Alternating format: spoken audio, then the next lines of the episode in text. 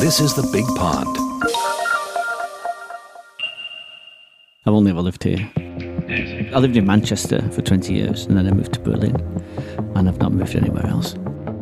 I was in the music scene and the music scene was not in, in a very good shape at that moment.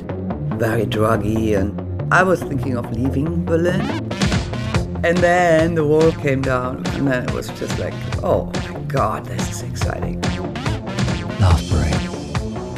Yeah, so we were not a revolution, we were we were more a rave illusion.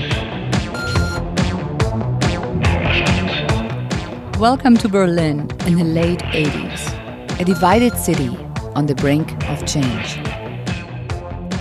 Well, really, Berlin's always been one thing for me from the beginning, from, from the moment I got here. You know, um, if it hadn't been for East part of the city, I probably wouldn't have stayed so long, to be honest, because the east part of the city was this unknown territory that nobody went to, nobody wanted to go there, and if they did, they went to visit their auntie or relatives and bring them washing up powder and coffee or whatever. So f- for me, when I got into sort of like this kind of new wavy punk scene of kids in East Berlin, that opened up a completely different world to me. So West Berlin was kind of like this crazy, mad place where I lived, and East Berlin was this crazy mad place that I visited. Artists and musicians were drawn to the city. Mark Reeder was one of them. Another, Ulrich Gutmeier. He wrote a book titled Die ersten Tage von Berlin, The First Days of Berlin. You have this great mythology of West Berlin in the eighties already. A lot of people know about that, you know, the city of David Bowie and Iggy Pop at the time. Uh, and West Berlin was very special because um, you had to go through transit from West Germany to come here because it was a walled city. So it was an island in the middle of the G D R. A lot of people who are not European uh, don't really get that. And on that island of West Berlin, some artists were already putting together their vision of unity, like D J Doctor Motte. So it was a time of when Acid House was really big in Berlin too. And um, there I got the idea, why not set up a, a demonstration to the streets of Berlin and uh, put some sound systems on, on trucks or vans and uh, bring our music to the streets and have a street party. Why not call this Peace, Happiness and Pancake? Love Parade. We were writing on the uh, on the first uh, poster, this year and forever. For us was clear that this will happening again and again every year. So it was in the beginning it was clear it has to be massive, uh, or it will grow ma- massive. The Berlin art scene experienced something most cities will never know, a wall, which meant cultural, political and physical division. My name is Gudrun Gut and I came to Berlin in nineteen seventy-five and then I founded my first groups, or I got involved into the music scene, the punk scene, and had a couple of bands, and I'm still in the music.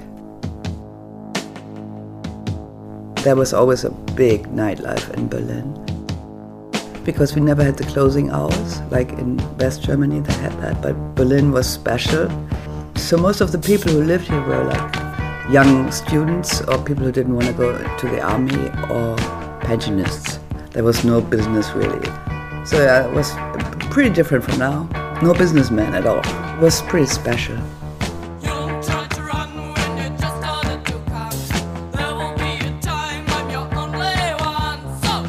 West Berlin was a playground, a place to experiment, surrounded by a wall. But East Germany had a rebellious spirit of its own. Artist Else Gabriel belonged to a group that fought for artistic freedom. Träume goldenes Wenn. The rebellious voice she found, she still exercises today. Sieh die schöne Flut der Erde. this is something very important, that we weren't left by the G D R, you know. We left it in advance. We left it, at least mentally, before the uh, G D R was smashed. Gabriel was part of the artists group Auto-Perforations-Artisten. It's a made-up word. Auto, for self or ego, Perforation, a reference to destruction, and Artisten, to reference circus performers. One of their works, Die Spitze des Fleischbergs, or Top of the Meat Mountain, was first performed in nineteen eighty-six in East Germany. You wore the lungs of a cow on your chest? Yeah? Yep. And you also had a dead chicken with you, and you dried it with a hairdryer. Yes. Um, to get this very pathetic piece of meat again into the shape of a lively chicken, you know, to, to make something dead already uh, appearing like something lively. It goes to the very existential questions and to death and life and everything, but with a kind of an uh, humoristic or even sarcastic uh, connotation. Not long after, a cosmic shift. I remember I was watching T V and I thought, this can't be true. And I think it was on the radio, or we got a phone call that uh, the wall was open. And then I went outside and I saw a trabi. And I thought, it is true. And then friends of mine had like a little birthday party around the corner. And I went to their place and they didn't know because they didn't watch the T V. And so we said, let's let's go to the next uh, checkpoint. And the next checkpoint from Neukölln was uh, Prinzenstraße. And I told them, hey, the wall came down. I said, oh, you're crazy. And nobody believed. I mean, it was like such an accident. Nobody expected it. It was really cool. Uh, we went into this pub. And there were construction workers from West Berlin and construction workers from East Berlin. And they all stood there and they all had their beer in their hand and it was completely silent. They looked at each other and no one could believe what was going on at this moment. Really, the wall was open. There was a constant stream of people and uh, were welcomed by West Berliners with champagne and beer, and it was like an incredible party mood. The party was just getting started. It was a s- certain vibe going on on this planet in uh, eighty-nine. Maybe it was infecting many, many people. It was like also infecting musicians, me, and I also, also later on uh, got a dream where I met the space Teddy, yeah. So and uh, he told me in the dream that I should open up a, a, a record label, yeah. and, and we did, and, and he's still there, yeah. East and West would meet on the dance floor, that's for sure. Yeah, I mean in these East Berlin clubs. I wasn't keen of uh, uh, questioning, are you from East or from West, because it doesn't matter to me. The energy which came from East Berlin, for me, I, I felt it, it was really different than how it was before, because they were, they seemed to be very friendly and warm-hearted, because they had to, you know, help each other all the time. They were very, di- very different from the cold eighties feel we had here, and that was very refreshing.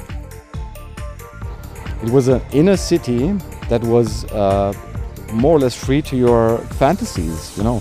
You could find a, a basement and make a crazy party there without, you know, a lot of uh, uh, capital, you know. You needed to know somebody who had a, a P A and a, two record players and, and uh, two D Js, and then you had a party there. It was more like, let's build up something like a club, uh, because we started a club called Planet. Out of that came later came the E-Werk, and uh, next to Tresor in the Wilhelmstraße, uh, next to Love Right, what we did. But um, it was uh, all together, it was uh, a, a fantastic thing that we could uh, actually go into uh, free spaces and build up our ideas. It was the spirit of the anarchist punk culture a bit. So people went to these places, very adventurous places sometimes. Sometimes they were just used for one party, you know, and then abandoned again. And it was chaos. It was total chaos. But the good thing about the chaos was that there were lots of empty places which were occupied. And, you know, all the people who moved to Berlin after, in the nineties, they always moved to East Berlin. The basic of uh, the electronic music from now is based in that time, the early nineties and stuff, because we were starting a do-it-yourself culture. Yeah? So with, uh, you had the chance to uh, do your own club, you had the chance to do your own music, be a D J and so on. Mm-hmm. So it was open field and you could just be creative. And also, um, maybe in the background was the feeling that really that was a, a, a new age starting, which was true because it was the end of, of the Eastern Bloc. I mean, the, you know, the Cold War had determined people's lives uh, in Europe, definitely, but also somehow all over the world, you know, even in Africa. And uh, that, that was over, definitely over. And so that meant everything was possible. I mean, if something like that, uh, uh, like the, the Soviet Empire collapses, if that collapses, anything can happen. I mean, it will never happen again. It was just a special time, you know, because because you, you had these um, non-regulated state of, of living, you know. Nothing was regulated. Flats were not regulated. Rents were not regulated. The traffic, nothing was regulated. That is filmmaker Peter Zach. Zach captured the spirit of the early nineties in his film Gestern Mitte Morgen. Once part of East Berlin, Mitte became the heart of a unified city. It was really a time warp. It's like, like Joe Unit, one of these protagonists, said, it's a time warp and it's not forever. It's just a short time. I guess this was the this this is the reason why it was so, why it became so international, you know, because in the nineties, it changed because these young people came uh, to see what's happening. And when they left in the mid-nineties, they brought the idea of Berlin. They spread it all over the world. They went back to Australia, to Barcelona, to, to France. And they influenced the people there, or the Italians. Uh, all the people lived in Mitte at that time. They, they told them at home, that's a great place to be. That's... And that was the reason why all the people came then afterwards and had this this myth of, of this open and free Berlin was created at that time. That idea of Berlin as a creative free for all spread to performers, sculptors, painters and other artists from around the world. They took over empty spaces and created studios, galleries and even entire artist communes. The most famous of them all, Tacheles in Berlin Mitte. My name is Martin Reiter. I'm an artist and um, I work in uh, robots, music, sculptures, pictures, of course the internet and sometimes politics, fighting the investors, whatever. I came first to Berlin, wow, wow, wow, nineteen eighty-six, I guess, yeah, yeah. The special thing of Tacheles was, at least from the beginning on, that there were the artists from sixteen to seventy working shoulder on shoulder. There were no difference in between men and women. I would say the women uh, were more uh, responsible and working more than the men. But there was no, our language was English, because there were so many international artists as well, that uh, this was the uh, uh, language everybody understood. The buildings were ruined, and so we artists had the possibility to just go into a house and, okay, I will stay over here. Then you had to find the electricity line. You connect yourself to the electricity line and you do not have to pay electricity because there was no company who knew, oh, I have my electricity lines over here. It needed years. And then you had you didn't have to pay rent. I paid first time rent in Berlin, I think, nineteen ninety-nine.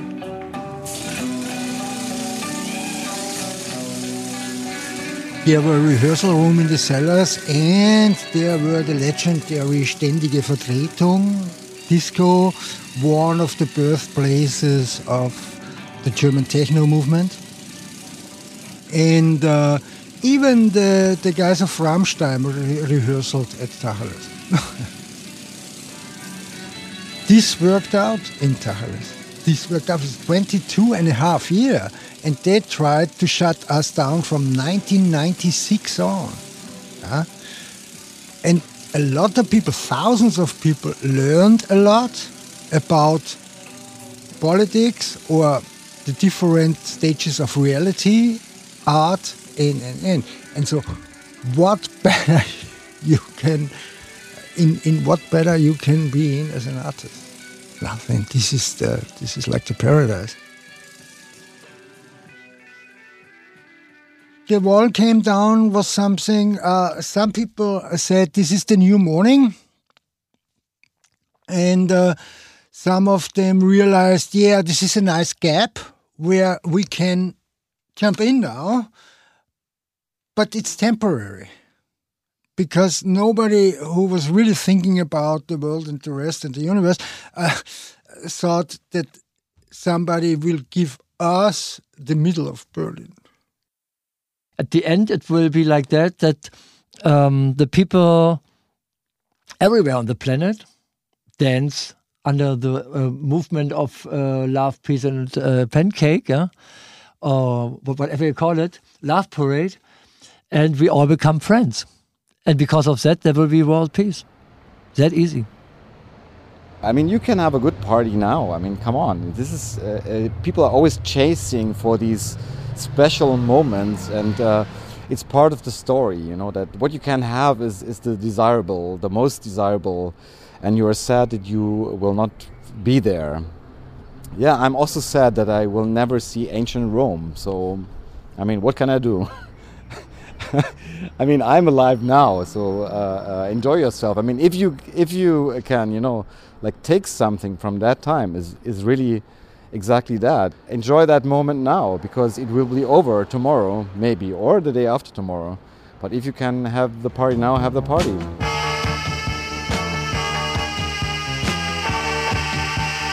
I think like the eighties was pretty much punk oriented. Then came the nineties with the celebration years, you know, the Wiedervereinigung celebration, and we had the big bass drum combining it, the techno nineties. Then the zero years were more like networking kind of stuff. Then the ten, ten years is like the blase, the social media blase. And now I think we have, we're starting a new era, where everybody gets political again. thirty years after the fall of the wall, these artists are still contributing to Berlin's legacy. Mark Reeder is a musician, producer, and runs his own record label M F S. Else Gabriel is a professor in the sculpture department at the Weissensee Kunsthochschule Berlin. Ulrich Gutmeier is a culture editor at the German daily newspaper Taz. He's also the author of the book Die ersten Tage von Berlin. Gudrun Gut was part of the bands Malaria and Mania D in West Berlin in the eighties. She's still releasing albums on her independent label Monika. Peter Zach is a director of the documentary Gestern Mitte Morgen. Martin Reiter spent decades fighting court battles to keep Tacheles open for artists from around the world. And my name is Doctor Motte, and I'm the founder of the Berlin Love Parade. And you love that? Of course I love that. I can't pay your price. They all still live in Berlin. I can't pay your price. This podcast was produced for The Big Pond by Sylvia Cunningham, Nikki Mortzen, and me, Monika Müller-Kroll.